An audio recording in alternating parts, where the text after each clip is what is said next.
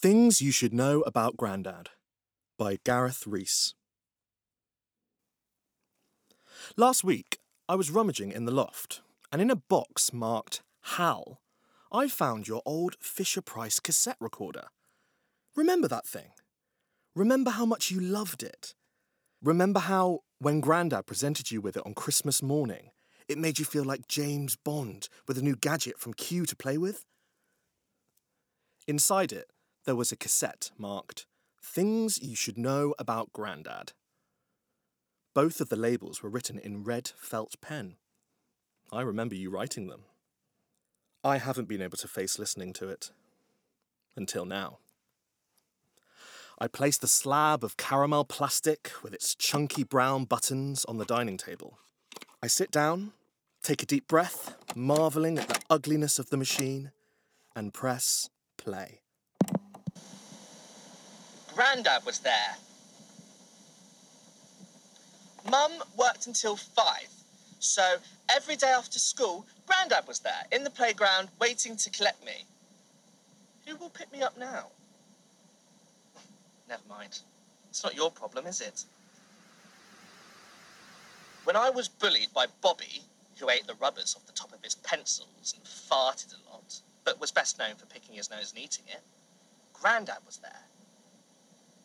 I remember Bobby forcing his fat, snotty finger through your pursed lips and clenched teeth, ignoring the hot tears dribbling over your cheeks, grinning like Jack Nicholson in The Shining. His eyes opened so wide his eyeballs appeared to be spinning in their sockets. Grandad slipped a bag of chili powder into my trouser pocket, winked, and instructed me to dip the rubber on Bobby's pencil in it when he wasn't looking. I remember that too. Big bad Bobby ran out of the classroom squealing like the little piggy he was. I felt bad about it afterwards, but I never had to eat snot again. It wasn't long after that Grandad bought me Pepin, my pet mouse. My only friend now, I suppose. Grandad was a mischief maker. Life was a game, and games were fun. If he had planned the funeral, all of you would probably be sitting there naked. Grandad liked to be naked. That's right. You used to dance around the living room to... what was that song? Baby Pop. That's it. Baby Pop by France Gall. Stupid. Round and round he'd go, his pipe between his teeth and a cut glass tumbler of scotch in his hand, as usual. And you would sit there on the sofa, drinking a can of ginger beer and laughing, until the song finished and you sprang to your feet, clapping and demanding an encore. Grandad was my friend. Every Thursday, Grandad took me to the pub and bought me Panda Pops and Smith's Salt and Shake Crisps. Sometimes a small blue packet of KP Original Salted Peanuts to share. I'd sit there and listen to him talk to the landlady, Linda, or her husband, Ken. I liked Ken. Ken did magic tricks, made a cigarette float between his palms. But Grandad didn't like Ken. Grandad said Ken was a dope. Ken wasn't always there. There was that time Grandad left you in the pub with the afternoon drinkers, while he went upstairs to take a look at Linda's leaky toilet. Or so he said.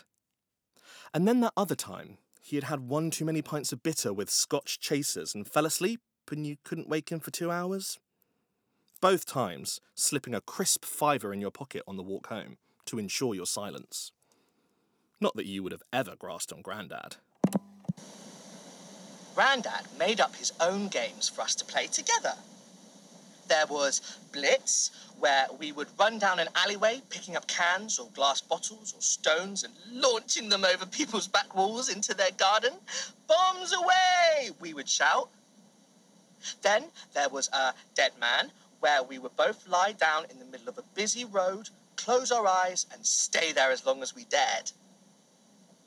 Sometimes we would just steal milk bottles from outside the newsagents and run off, tossing them into the air like grenades and shrieking with glee when we heard the hollow glass burst on the pavement behind us. There was the time Grandad smashed a greenhouse with one of his bombs, and an old man exploded through his back gate and started running after you, screaming, "Scum!" Grandad slowed to a casual stroll, pointed in your direction, shaking his head, and muttered, "Kids these days, eh?" And the time playing dead man, when you heard the sound of a vehicle approaching, and opened your eyes to find yourself alone in the road. Grandad was sat on the pavement, his polished brogues in the gutter, lighting his pipe with a match.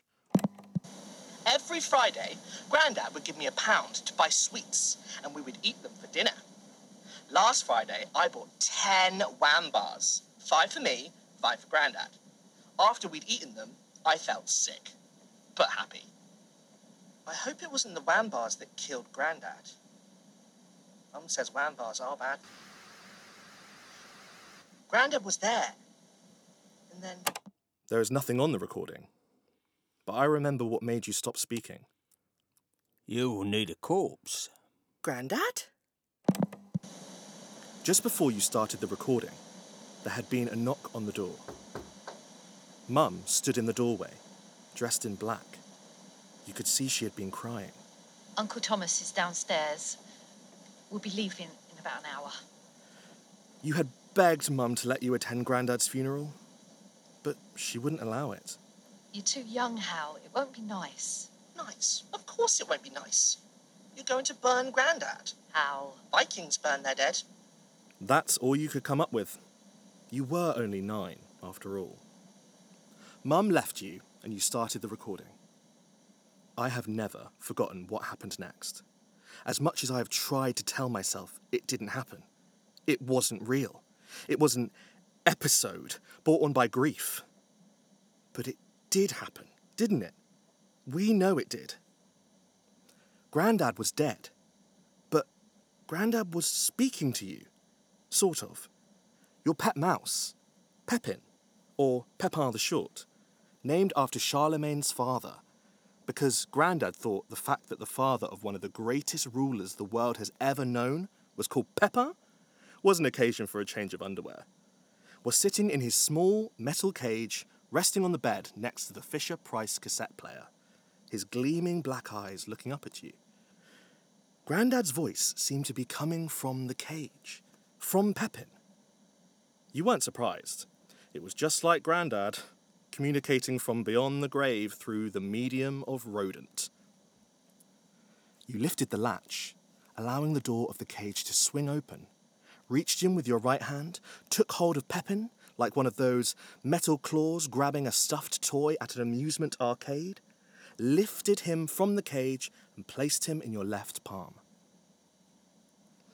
Google informs me that mice share more than 98% of their DNA with humans, and that mice are able to use different facial expressions to display human emotion, fear, pleasure, etc. Pepin kept his poker face, but you could feel his claws scratching your skin, his pink whip of a tail tickling your wrist. Still, warm, alive. I fast-forward the cassette.